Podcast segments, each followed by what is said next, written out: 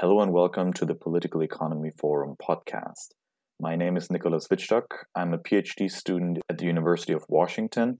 This episode is a conversation between me and Victor Menaldo, who is professor of political science at the UW.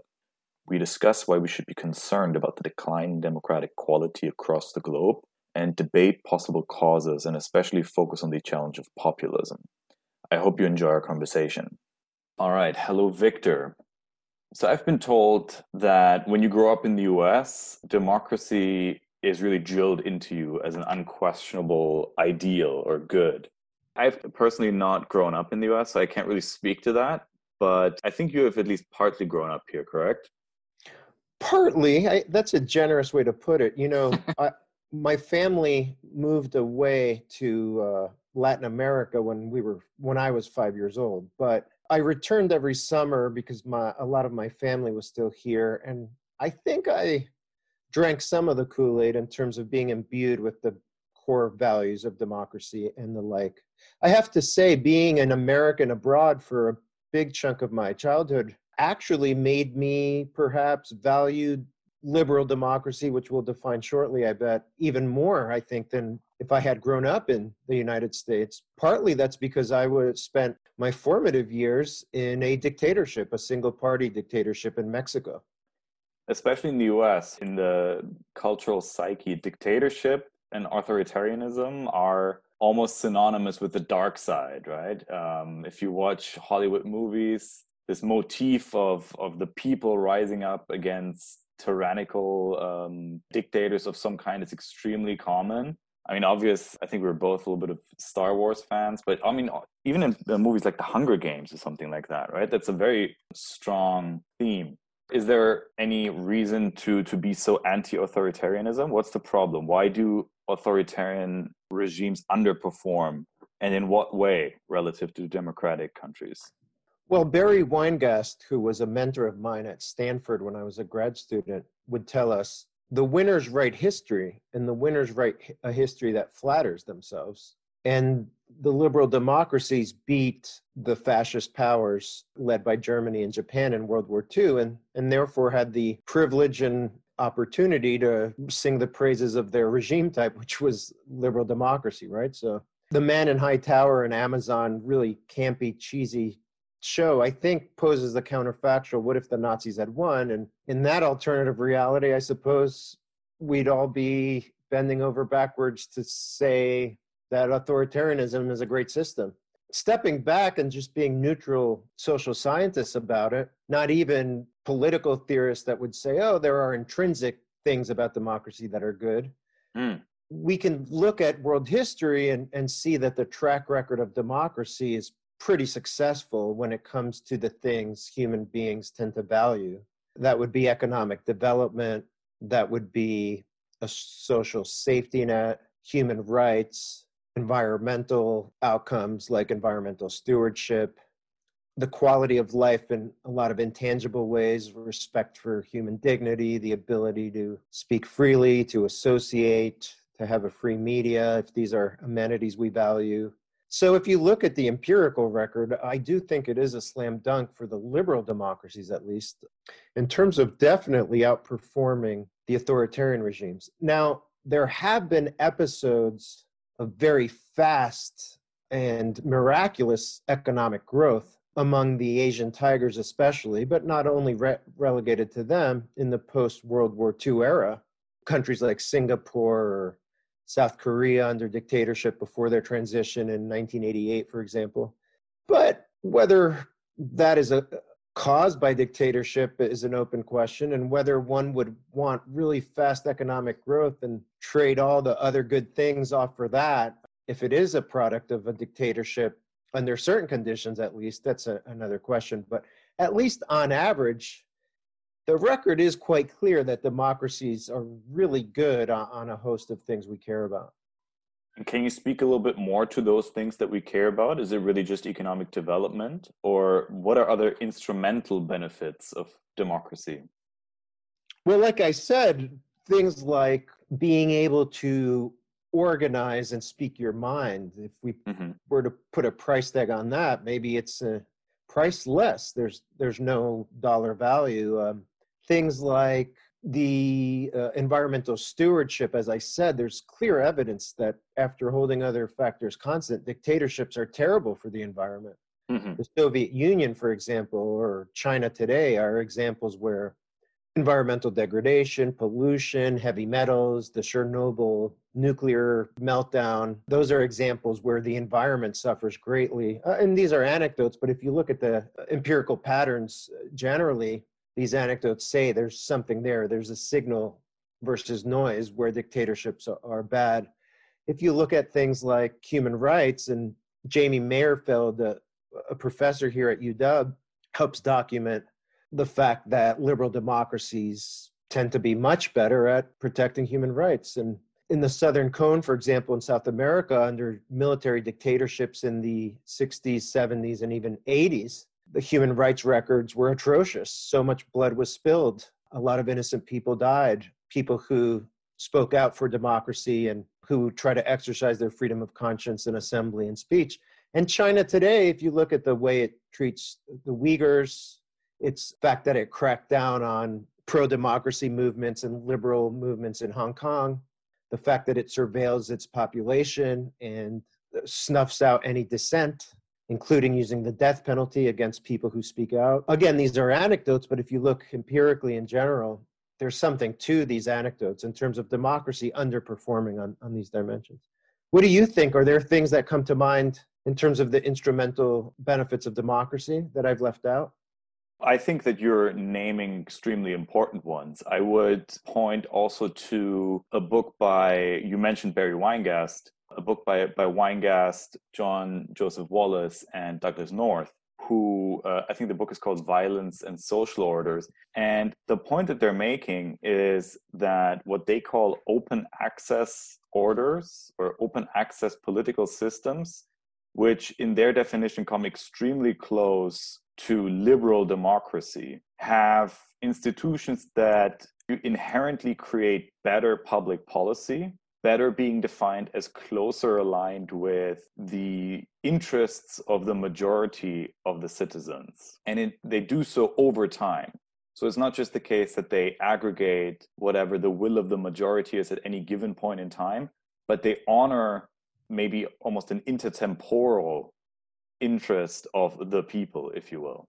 You know, the thesis that they have, it, it, it's a very good book, by the way. It's in my canon of the top books published over the last, I guess, 11 years now. It was published in 2009. But the thesis is exactly as you say that the incentives under democracy and the opportunities citizens are afforded in a democracy push politicians almost in a, the gravitational force in a democracy is for them to push politicians towards public goods that are in demand by citizens infrastructure education as we were saying environmental amenities basic scientific research things that are good for the majority and even good for the children of those folks currently living under democracy and even before that, democracy also fosters welfare state capitalism. That Democrats, uh, small d, democratically elected politicians, I mean, assign and enforce property rights. They enforce contracts in a, a more impartial way.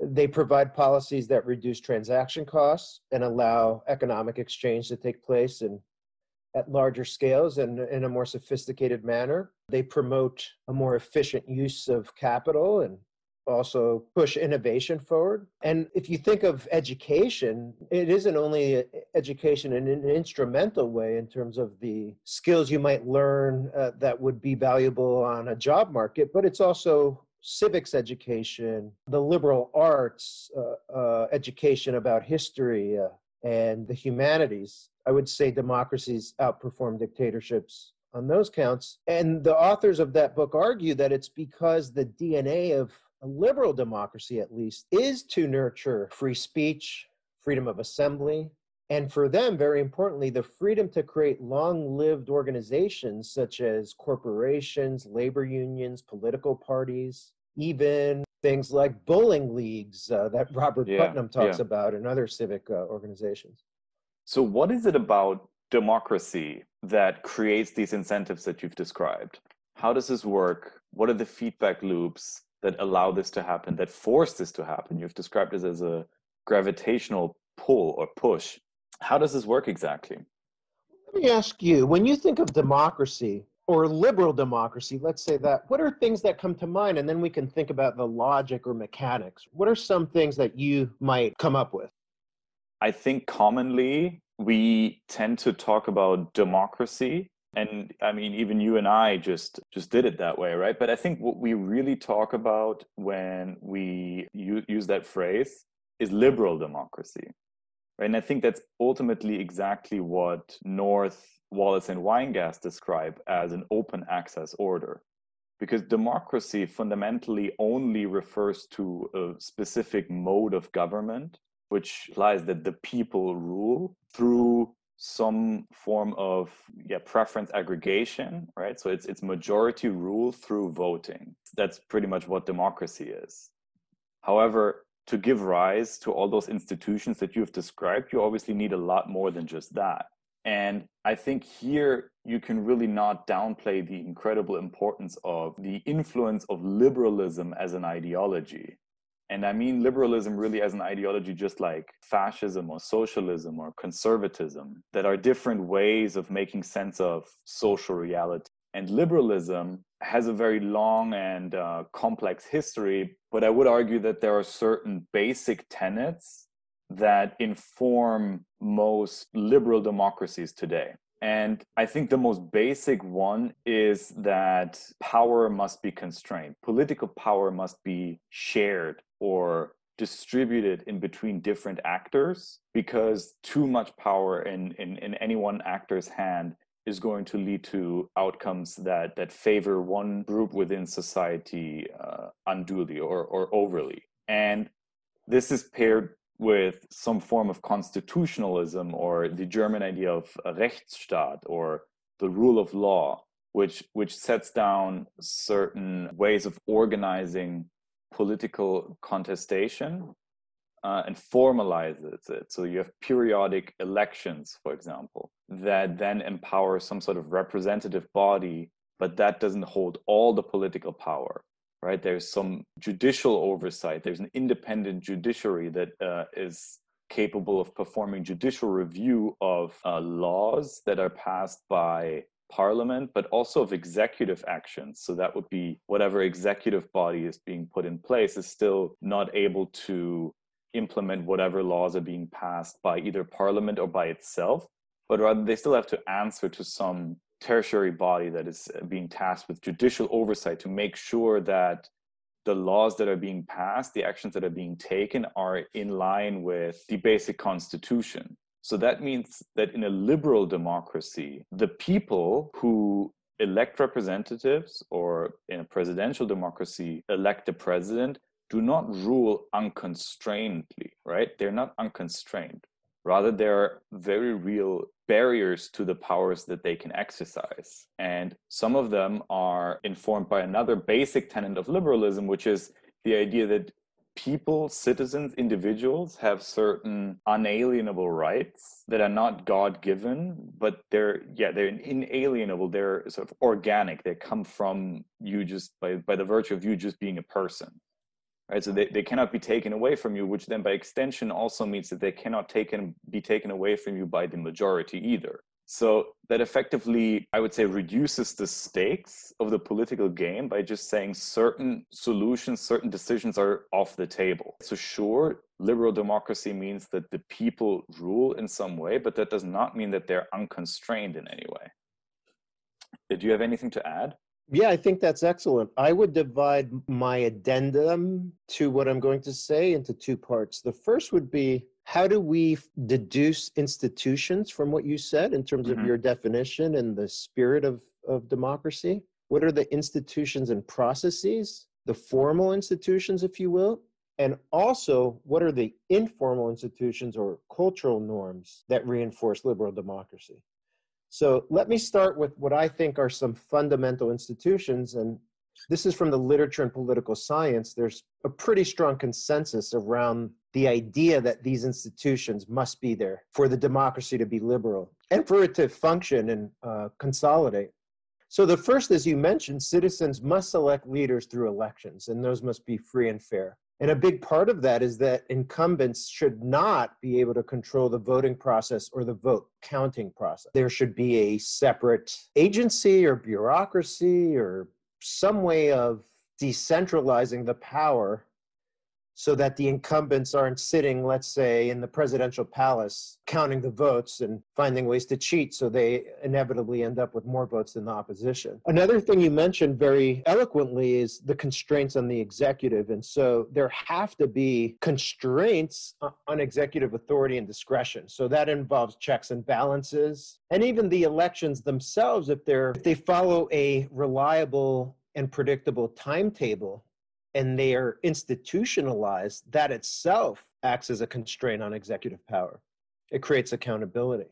Another thing is political parties have to be independent from the state. They can't be extensions of the state or funded by the state, or if they are funded, they would be funded equally. There'd be uh, an even playing ground or the ability to balance power between parties out. Alternation in office is important or at least the possibility that incumbent parties can lose elections. And that means opposition parties are competitive, or political parties in general are competitive, that the state and the incumbents that run the state aren't giving the parties they prefer or represent an unfair advantage. You mentioned individual rights and liberties. That makes a democracy a liberal democracy. That's where the threshold really, I think, is important in terms of are we now in a full fledged liberal democracy that puts individuals at the heart of it, that depoliticizes rights uh, yes. uh, and liberties. And finally, a free and vibrant media and an extension of that term, a more capacious one, would be a free and vibrant civil society, including universities, yes. um, intellectuals, etc. I think all of those institutions sort of grip into each other, right? They're they're interdependent, interrelated and I, and that's also very much true for the cultural institutions that you're going to describe in a second. I want to emphasize the importance of civil society but also of relatively free markets which are instrumental in enabling a realm that is potentially political that is outside the purview of the state. I believe it's uh, mussolini who described totalitarianism which which is the opposite of, of civil society i suppose as being everything being within the state and nothing outside the state. So the idea being that there cannot be anything that is outside of the purview of the state. So there cannot be any economic activity that is not controlled by the state. There cannot be any bowling league, as you described. There cannot be any uh, political movements. There cannot be any labor organization. There cannot be any even a small collection of people who are really interested in gardening. That cannot be outside of the purview of the state. That has to be organized through the state. Say what you will about uh, Milton Friedman, but I think in um, Capitalism and Freedom, there's one very memorable quote where he says, The main issue um, of totalitarian regimes or even regime communist regimes that have state planning and therefore uh, there's no open access to the economy is that protesting against the regime is extremely complicated because it's virtually impossible to print the signs that you would hold up that would decry government action right? Because all the printing shops are run by the government. Free access to to economic property is is instrumental in like enabling political freedoms in that way.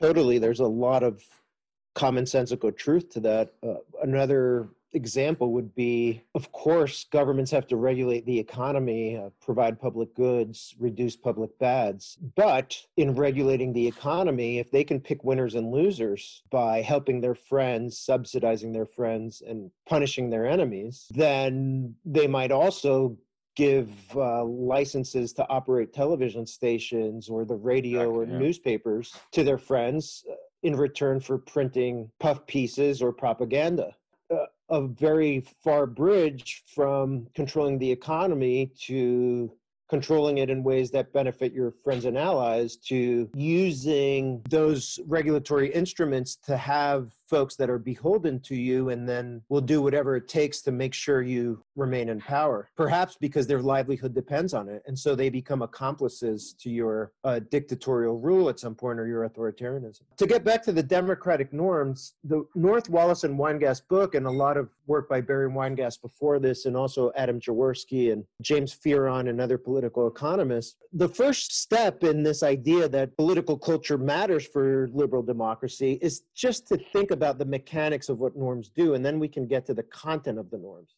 The mechanics are that a consensus over democratic norms uh, regarding basic rights and the rules of the game, as you said, constitutionalism, allows citizens to coordinate and to potentially punish those politicians that step outside the norms and transgress against constitutional strictures or even some of the cultural norms that uphold democracy. So, political or obedience to the norms are policed uh, is policed by citizens and politicians who can use those norms as focal points in the language of game theory to coordinate and punish anyone who might defect from the consensus. Now, that is the machinery. The content of the norms themselves that might vary from regime to regime in terms of maybe a liberal democracy like Japan will have different norms than one like England or the United States. But the basic ones that transcend cultural differences or even time periods are mutual tolerance and respect for uh, different views, uh, dissent,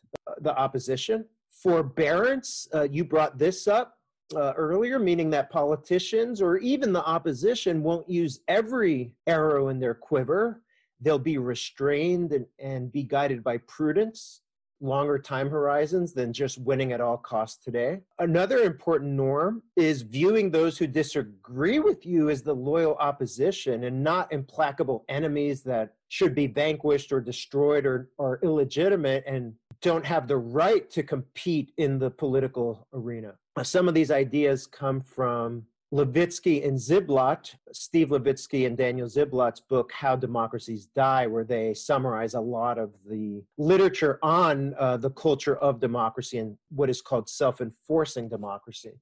And the reason it's called self enforcing democracy is this idea of the coordination, citizens coming together and uh, upholding the rules of the road in an extra constitutional way, in a cultural way. The, the Constitution itself is nourished and upheld by the culture. The last thing I'll say, again, speaking of North uh, Wallis and Weingast, their contribution in, 2000, in that 2009 book is to say another norm of liberal democracy is a strong civic culture with what we've said now several times today open access, free entry, the ability to form an organization, having respect for that organization, having legitimacy to express your thoughts, to compete, to form not only a corporation in the economic marketplace, but maybe a labor union, or to form a political party, or a nonprofit that advocates on behalf of a political objective or a social uh, value that you might have. So that it's, itself would also be a norm, an informal one that is part of the culture of liberal democracy. If these systems are so solid and so impervious to disruption, how do we explain recent woes uh, in different Western democracies? Well, you know, that's where perhaps they're not so solid, first of all. So maybe these norms, they have a half life or they might atrophy over time. So it could be the case that, like any capital that depreciates, if you don't offset that capital depreciation by investing in the norms, they might weaken to the point where liberal democracy is under threat, right? So I do wonder, what do you think? Is it necessarily automatic that a culture of democracy will mean that democracy endures?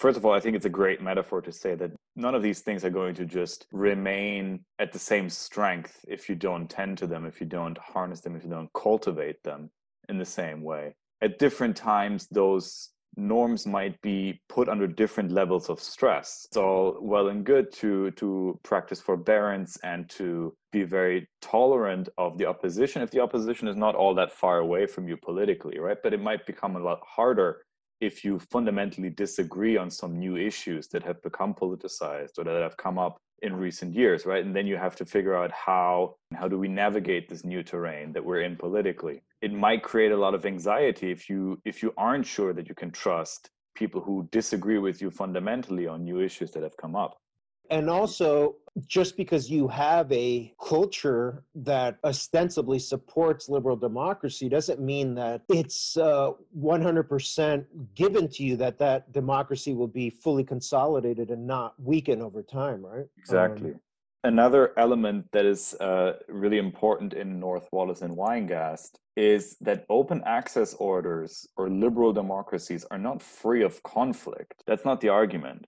The idea is not that these societies are completely harmonious and will never experience any political conflict, but rather that they channel conflict in specific directions, in more peaceful directions, in more productive conversations. Yeah, that may be more or less successful at different points in time right and i think it's similar to a market process where adaptations over time can be quite painful right and there might be a lot of lag in between the provision of political solutions to new problems and they might create a lot of friction in the meantime. And often it's really just necessary for yeah political entrepreneurs to to roll up their sleeves and get in the game and change the rhetoric around certain issues, create new political movements, create new political parties, and to make sure that both cultural norms are respected, that social norms are adhered to, but also maybe create new institutions to make sure that old ideals can actually be uh, realized. Yes, those are excellent points. Another topic that's important in the North Wallis and Weingast book is reducing the stakes yeah. of politics, reducing what's at stake by having fundamental rights and freedoms upheld because there's a strong consensus around that and they're embedded in the Constitution. And as you alluded to before, upheld by the judiciary, but also respected by the other branches of government that divide their power between themselves. So finding ways to reduce the temperature when the temperature gets high, I think, is important. And maybe some of the strategies you point to, some innovations in the institutions or political party platforms or what have you, that is exactly the way to douse a fever or to channel democracy in a more constructive uh, direction if it's under duress, where there's new players or ideas or or ways of doing things, uh, not to jettison the fundamental rights, but to reinforce them by allowing them maybe to stretch a little uh, without necessarily breaking what they should be about, which is, as we said, the fundamental tenets of mutual tolerance, respect, forbearance, etc.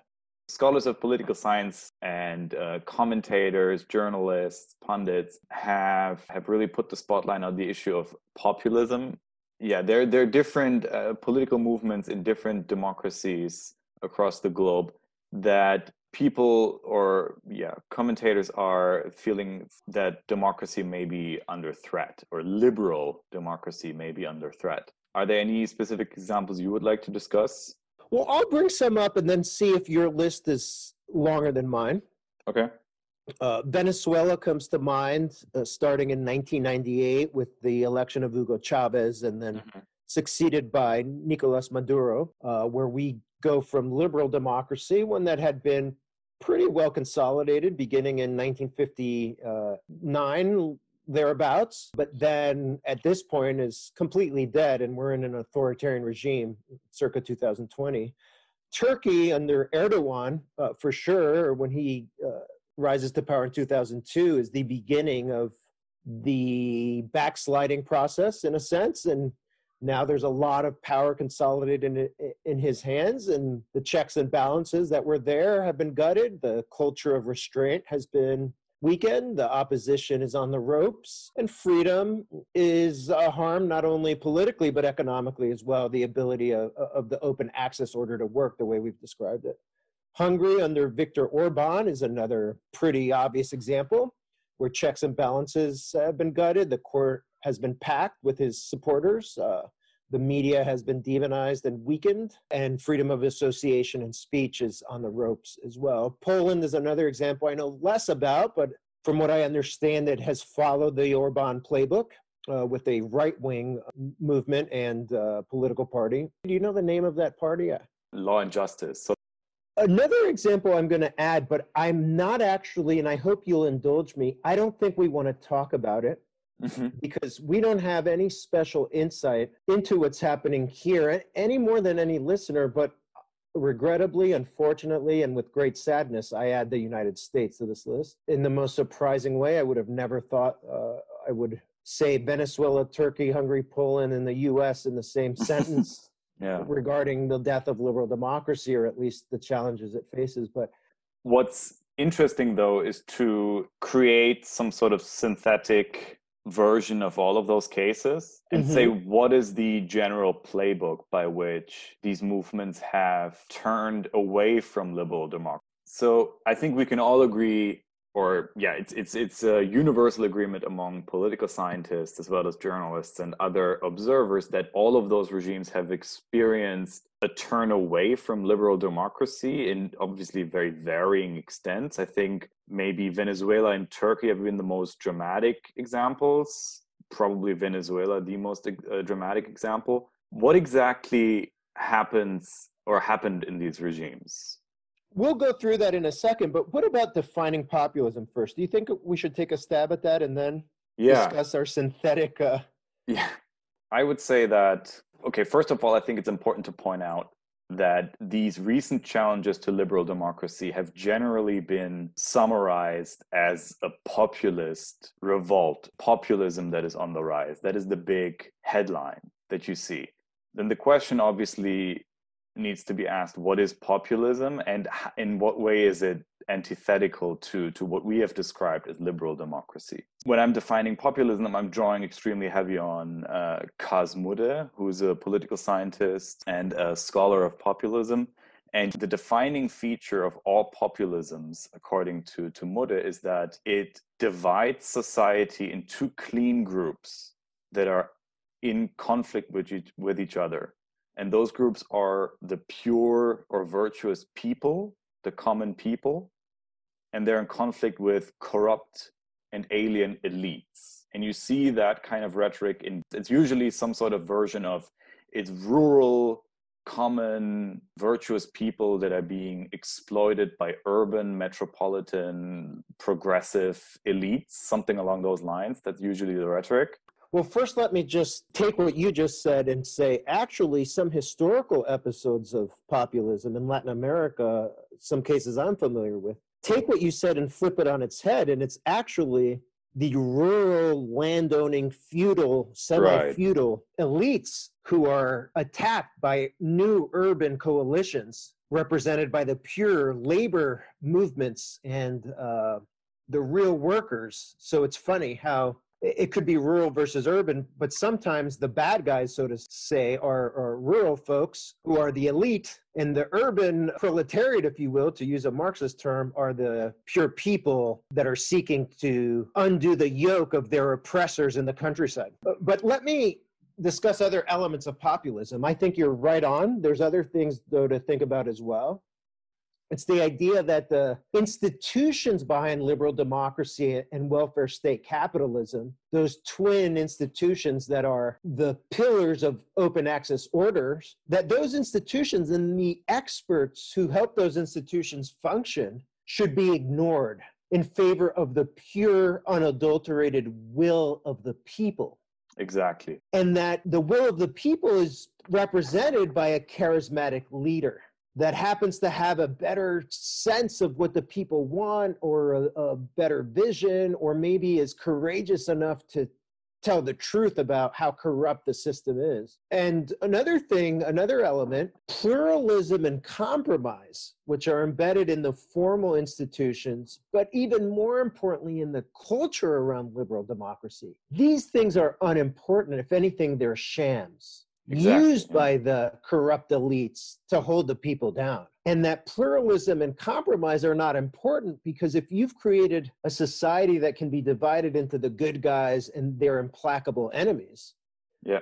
then why um, cooperate? Why exactly. compromise with them? They're tainted and, and uh, they're beyond being redeemed. The other thing I'll say about pluralism is that it might start out as a charismatic leader let's say, representing the rural folk who are the true representatives of the nation. But uh, again, in this fictional example, the urban um, uh, groups might react by also being populist and by also uh, demonizing their fellow country people and saying, well, forget about pluralism and compromise.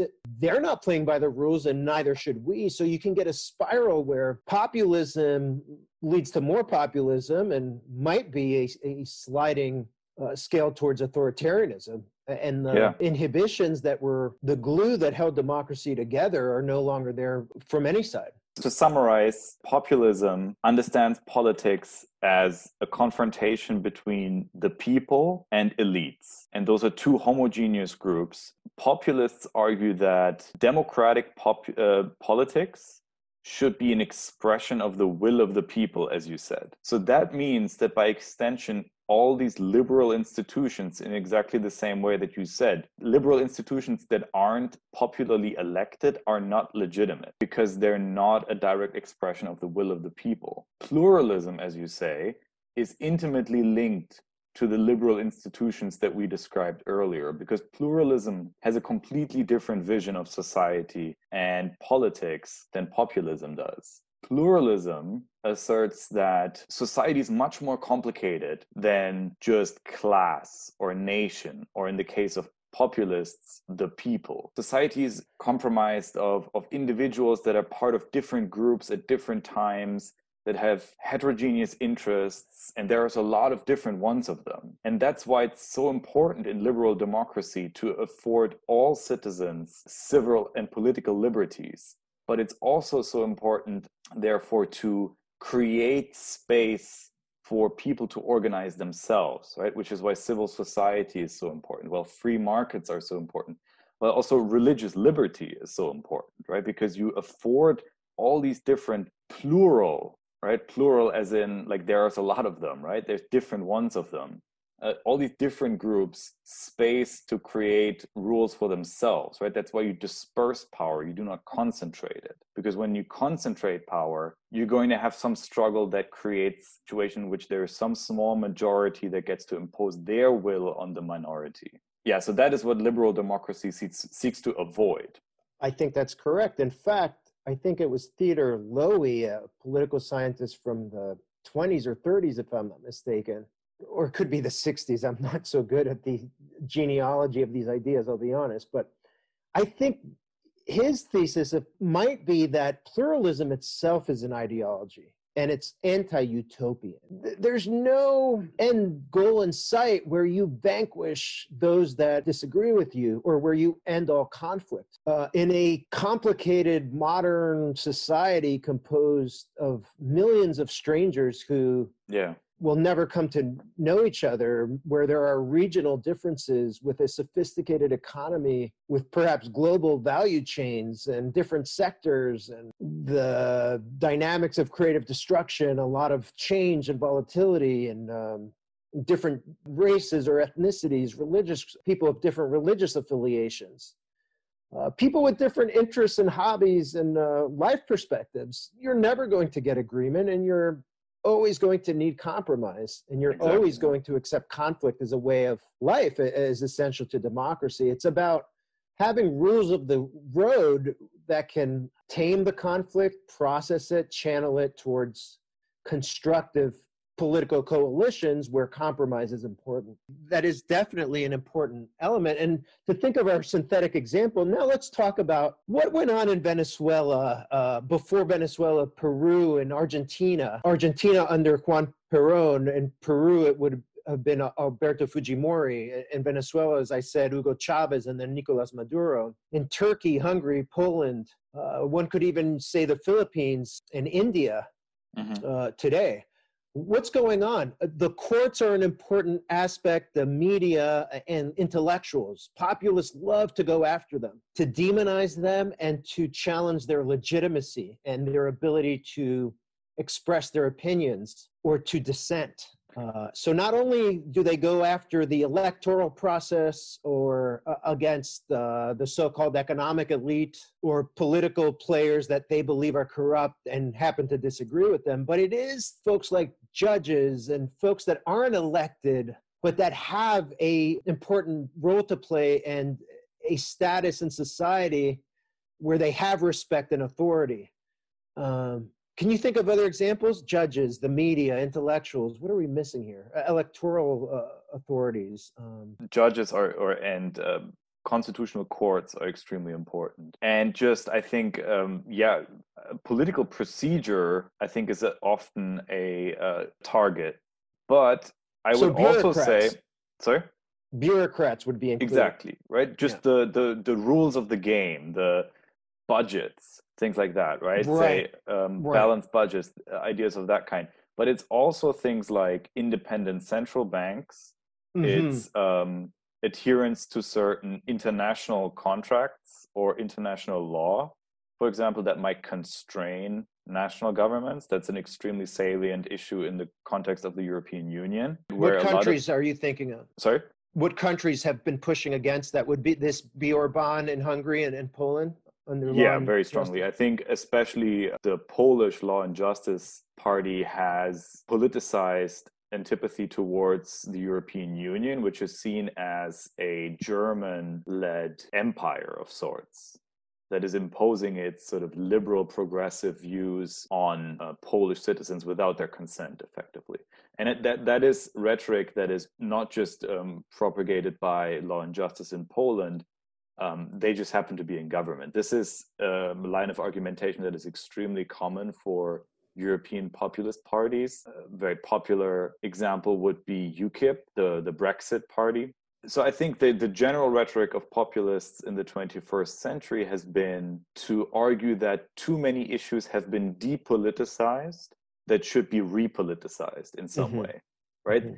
A lot of decisions have been taken out of the hands of the people and into the hands of unelected bureaucrats like central bankers or, or judges. The people should make decisions for themselves and they should not be constrained by, by unelected institutions of any kind. That also explains the affinity to plebiscites, to say we have to uh, make direct democracy a more um, common feature of, of modern democracy.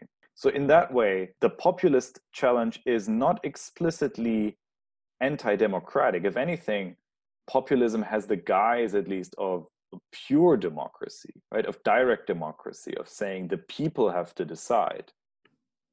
Well, now that you have uh, broadened the group of uh, targets that are demonized, I can think of investigators. You know, anyone who's yeah. an investigator or worries about corruption or due process. Uh, I can think of civil society organizations that happen mm-hmm. to disagree with the incumbents or the populace. Mm-hmm. Uh, protesters who are on the other side of an issue not only government officials, but even former government officials who are speaking out of conscience or patriotism or duty. Mm-hmm. So it actually can become everybody who's not with you, right? If you're not with me, you're you're against me, kind of idea, right? Um, it can spread like a prairie fire uh, and quickly actually devolve into authoritarianism in a sense. Uh, anyone who's not defined as part of the pure people is, exactly. is an enemy of the state or, or of our group. If you disagree with those who claim to represent the pure people, you're by definition not part of the people, right? So that, that means that you're then politically disqualified effectively. Well, what worries me then about the populist moment is that it, there's a fine line between the will of the people and so called pure democracy and authoritarianism, ironically, right? And I can think of elections as a key fulcrum here Yes. Where politicians and citizens must respect the verdict at the polls if you're going to have democracy beyond just one election. That means incumbents don't abuse their power to persecute their opponents, which in populist regimes seems not to be a norm that's upheld. Incumbents put control of government on the line by holding free and fair elections and respecting the results.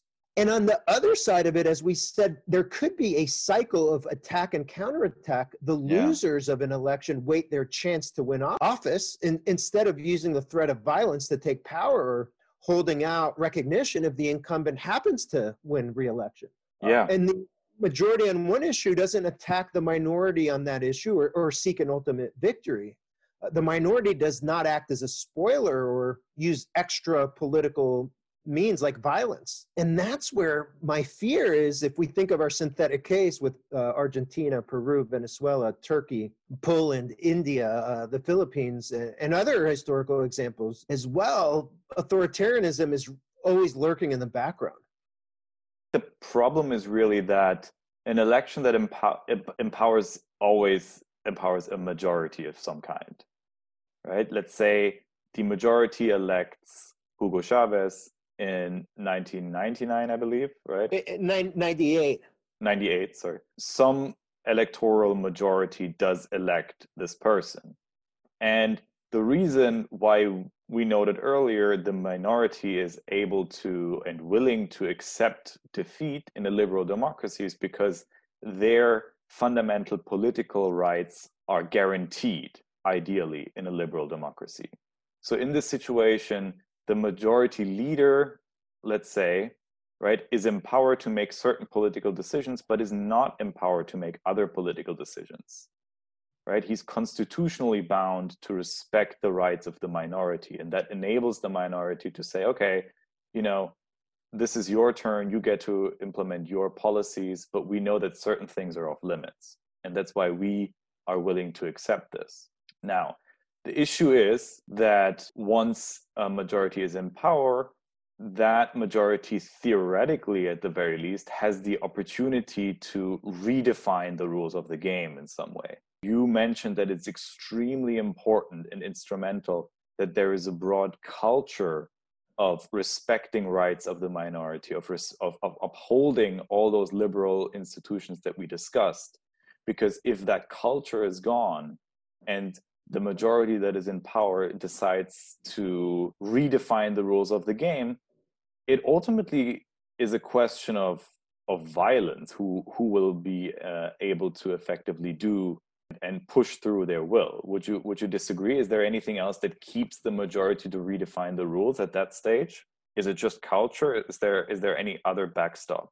Well, that there is the tendency that we might be flirting with here to reach for the extremes in every case and to reach for the extreme examples and hyperbolize mm-hmm. when there could be the soft middle where the democracy becomes less liberal, but it doesn't necessarily backslide into full blown authoritarianism. And that might be a situation where the minorities' rights are threatened, or let's just call them the opposition for now but they don't necessarily have the ability to fight back or they stand down. And then you have this husk of a democracy or a, a light bulb that's half on, right? Mm-hmm. It, it's fading, but it's still on and it gives you enough light. So there's elections and there are basic rights and but they're not very strong anymore and the opposition isn't on an equal playing ground and the culture has atrophied where sometimes violence is condoned and could be a tool used. So I, again, I go back to Latin American examples that I, I know pretty well, um, where you have a liberal democracy or oh, that's a halfway house between a liberal democracy and a straight up dictatorship. And a lot of the promise of democracy then is lost in terms of the instrumental benefits we, we spoke about because the accountability is not there anymore civil society is weak. Markets aren't strong anymore because it's become a crony capitalist system where winners and losers are a product of um, politicized regulation. And so it's the worst of all worlds. You've got the worst parts of democracy, which is the tyranny of the majority without the rule of law and accountability, without equal rights and due process. And you've got terrible outcomes that approach what you get in dictatorship but maybe without at least like in the Middle Eastern monarchies, the ones that are stable and functional, uh, good governance where you have long time horizons. And at least I can think of the United Arab Emirates, Kuwait.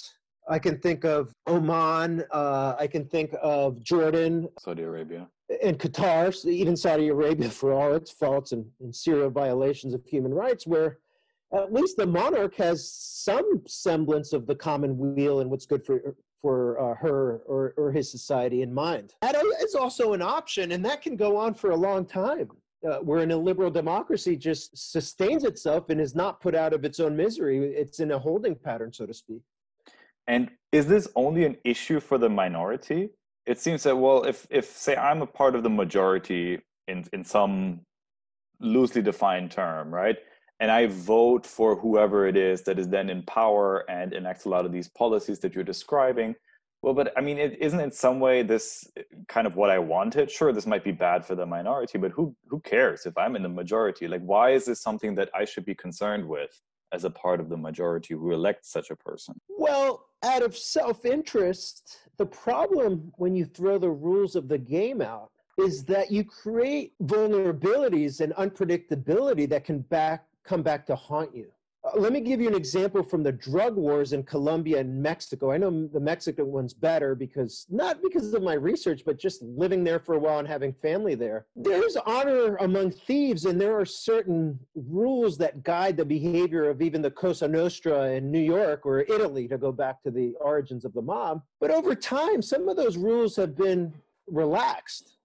And in Mexico, among drug lords, there were rules where you didn't go after each other's family or you didn't go after the the capos the people at the head of the organizations. There was mutual deterrence mutually assured destruction if you will. Uh, perhaps that was the logic of forbearance and, and mutual tolerance but there were certain rules. And beginning in the late 80s 90s and definitely now in the 2000s all bets are off and there is a feral struggle for power uh, and anarchy where you go after family members, the heads of organizations. You use torture and brutality to cow others into standing down or to take their turf and to take their rents from the drug uh, war. And you enlist every weapon in the arsenal, including sabotage, terrorism, kidnapping, and as I said, torture and death mm. and cruelty beyond our ability to even understand. Uh, decapitation on a good day. I don't even want to go through some of this stuff. And the record is out there. It's not like I have special insights into this. Um, anyone who watches Narcos uh, on Netflix would have uh, be privy to some of the stuff I'm speaking of. So in politics, that could look like violence, terrorism, political assassination, torture. And again, we're slipping into authoritarianism, but it could even be that we're in a illiberal democracy where these things happen at a low ebb.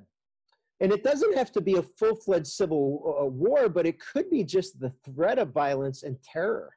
And that's not a way you want to live your life. And if you're in the majority, maybe there were better ways for you to get your way, which is to just persuade people, uh, including folks uh, in the opposition, that you had a better political vision and that maybe you should have more power without threatening the rules of the road in the minority in the opposition.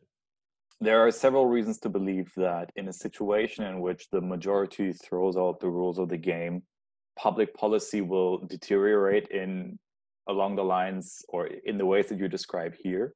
I think further, the beauty or the power of liberal democracy or open access orders, as described by North, wallis and Weingast, are that they can course correct over time. Um, I would recommend reading also uh, public choice literature uh, scholars. For example, uh, there's a great book called uh, Choosing in Groups by Munger and Munger, who describe that if the goal of politics is, or of politics in the context of a democracy, is to aggregate the will of the majority, which is the declared goal of populists, then it, it is not sufficient to vote once, have someone empowered, and then have that person do whatever they want. Because the issue that arises is that if you have complete power over agenda setting, i.e., you uh, reduce the liberties of, of the media, right? You can, uh, to some extent, guide what they talk about, what they say is important, what isn't important, what they do report on, what they don't report on. You get to, in some way, define what people evaluate your performance on. So that reduces the liberty of any future election, even if we say we're going to have future elections. Further, if you empower the executive to be uh, less constrained by parliamentary oversight, for example. You will have less recourse to challenge whatever decisions are being made by the executive. So, if the executive decides to change the way that you elect leaders in the future, who are you going to call? There's less recourse through formalized, institutionalized systems that you have once you have empowered one political actor that gets to define or redefine the rules of the game, however slightly or slowly, as you describe, right? This might not be a huge push at one point in time, but it might be a slow process over time that reduces your ability as um, a potential minority or position in the future because your position might change over time might reduce your ability to influence or have recourse on what the executive is doing so if i say as the executive um, i think we're not going to vote this time around what are you going to do right if i've gotten rid of all these other um, institutionalized forms of recourse that you might have right if i say um, I think I'm going to replace all administration officials by cronies, which is, I believe, one move that Chavez did at some point to completely restaff the, the bureaucracy. So you may have some control over who gets elected into the executive realm, but if I have completely changed everyone who gets to actually implement whatever policies are being meant by uh, being implemented by the executive, I'm going to have tremendous power over political reality at the end of the day. So I think Definitely. so I think there is incredible instrumental value in being able to course correct over time that liberal democracy has that any other form of closed access order or any order that is not allowing you to course correct in the same way doesn't have. Right you know, this is a good segue to economic populism. If how political populism always seems to go along with economic populism, and how economic populism reinforces political populism in a vicious circle. And it's funny how professed rightists, leftists, and centrists that are populists tend to reach out for the same economic playbook mm-hmm. uh, and enact policies that look incredibly similar despite supposed ideological differences in the economic sphere. And so the ingredients of the uh, economic populism playbook, and this is a paper that I uh, co authored with Beatriz Magistro in our UW political science program and one of the members of the Political Economy Forum. We argue that what they share in common, populists uh, share in common when it comes to the economy, are quick results for their supporters based on distorting the economy and redistributing to their supporters. If we think of folks like Perón in Argentina or Chavez in Venezuela, expropriation of the wealthy, corporations, and banks, but not just any of these uh, firms or, or players, but, especially their political enemies. Something actually that Putin and Russia did right after being elected in 1999, after Yeltsin uh, left office. Trade protectionism is one of the essential elements because that gives you the ability to pick winners and losers, and those winners are domestic players uh, where they might have not to have to compete with foreign companies anymore because they're under the protective umbrella of tariffs on imports. Sharing rents with the insiders at the expense of consumers, uh, uh taxpayers, and the firms and sectors that are outside of that coalition, that populist coalition. That's another essential ingredient using regulation to punish outsiders, using things like the antitrust authorities, or using regulation of the financial markets, or environmental regulation, even to help your friends and punish your enemies. Directing credit or channeling uh, loans to your friends, that's definitely one of the tried and true instruments of uh, economic policy under a populist regime.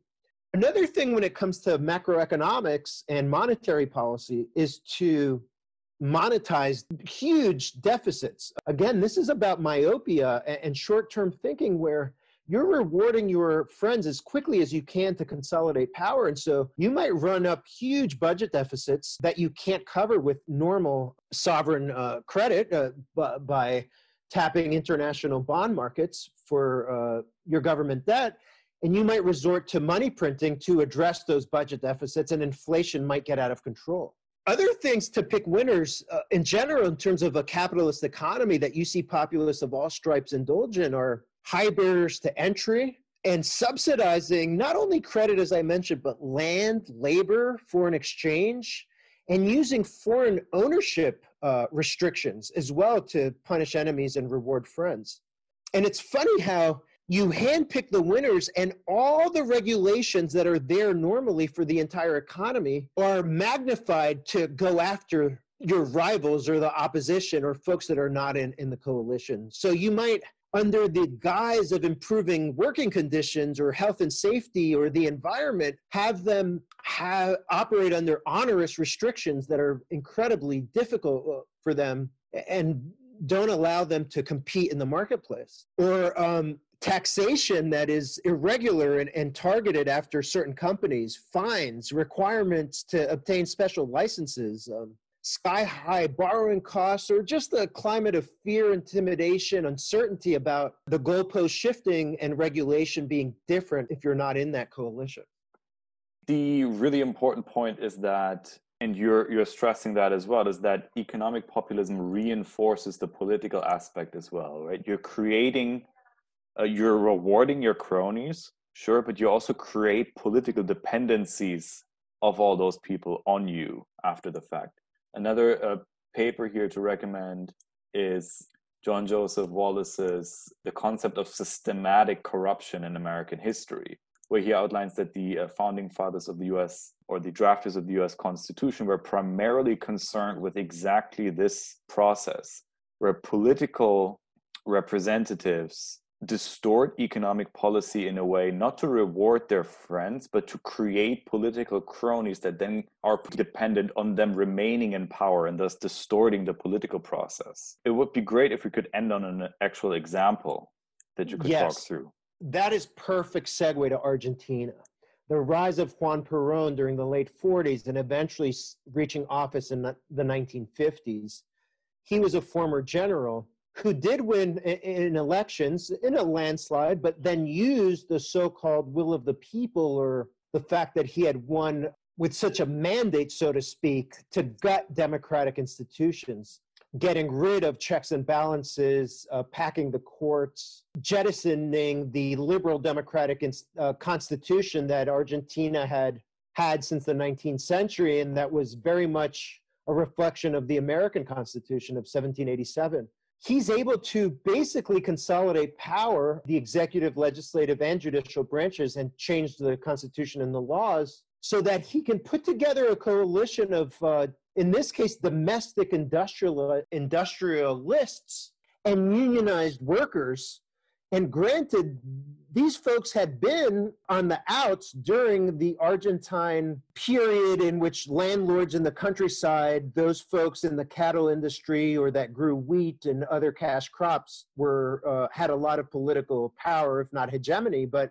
I guess the solution to that problem in terms of populism was terrible for the country and even for the members of that coalition, of the populist coalition themselves, because in the short run, even though Perón is able to boost real wages for skilled and unskilled workers, actually by 35% in real terms uh, in 10 years, really protect domestic industry through subsidies, um, through uh, subsidized credit, through uh, discouraging foreign direct investment, and by hammering agricultural exports with taxes, uh, having dual exchange rates where industrialists could import machinery and other inputs to the manufacturing process at very uh, low costs. Uh, in fact, um, below where the interest rates they uh, paid on the loans that they used to finance some of this stuff in real terms was uh, actually uh, negative.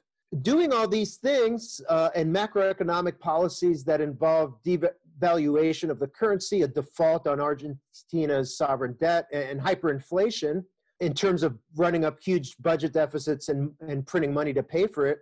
This eventually led to the immiseration of the workers themselves and to higher unemployment than we started with in Argentina. And the real wages of skilled and unskilled workers eventually atrophied. Because what happened is that populism created the seeds of its own perpetuation, where governments after Perón, he was displaced in a coup in 1995, turned to more uh, inflationary uh, monetary policy, turned to corruption, continually defaulted on Argentina's debt, kept returning to devaluation of the currency to get them out of short term jams, and destroyed the productive base of the economy where productive uh, workers and uh, enhancements in productivity were no longer rewarded. What was rewarded was being on the inside and gaining the ear of the president or the military junta that could give you subsidized uh, subsidies, tariffs, regulations that help you or, or regulations that hurt your enemies or the agricultural sector, et cetera, et cetera. And Argentina goes from being one of the, the wealthiest countries in the world uh, in, let's say, around 1915 to being a one of the poorer countries in Latin America, not even in the top uh, five any longer. And creating, as you said, a coalition of industrialists and labor unions that were beholden to the good graces or, or the favors of the populace in power. And instead of competing on the international in the international market, they were in this very distorted, protected domestic market where you competed based on cronyism rather than good ideas, innovation, or having products that were lower price or, or higher quality. Uh, Argentine consumers have suffered, Argentine workers, Argentine firms uh, have suffered because eventually they were cut off from world markets and uh, they lost their ability to just do the normal things that firms do, which is to generate enough profits to stay in business and be solvent. So, Argentina, in a sense, I think is a canary in the coal mine for anybody that thinks populism is uh, good for the economy or for making a country great again. Um, in fact, Argentina became a basket case uh, in terms of the, its place in the world economy and in terms of uh, the deterioration of living standards for those at the bottom, middle, and even those at the top, but also in terms of the relative distribution of income, assets, and opportunities. Inequality is worse than it ever has been. So that's a, a warning, I suppose. It really is. Thank you very much, Victor. Um, maybe in what time frame did this happen in, in Argentina? The late 1940s, and it continues today with the latest default last year on Argentina's sovereign debt, and we have inflation again rearing its ugly head, uh, uh, a deep recession uh, exacerbated by COVID, but that uh, preceded it, and uh, other macroeconomic factors that are not sustainable when it comes to the way that country's being run, with balance of payments problems and, and the like. Uh, some of the flirting with populism and, and fears about autocratic backsliding, that might be a healthy part of a liberal democracy. If what it does is it reminds us of our core values, and this experiment shows us that experiments are fine, they're part of democracy, but getting rid of democracy shouldn't be part of that experiment uh, because then room for experimentation under democracy might be gone and and experimentation under dictatorship is not something we want to ever experience. Uh, it doesn't look good and it doesn't feel good it's not good for anybody including the dictators who never really end up uh, the way they think they will uh, sometimes with a bullet to the head or in a prison cell or with half their family uh, in jail. Thank you so much victor. Thanks nick. That was great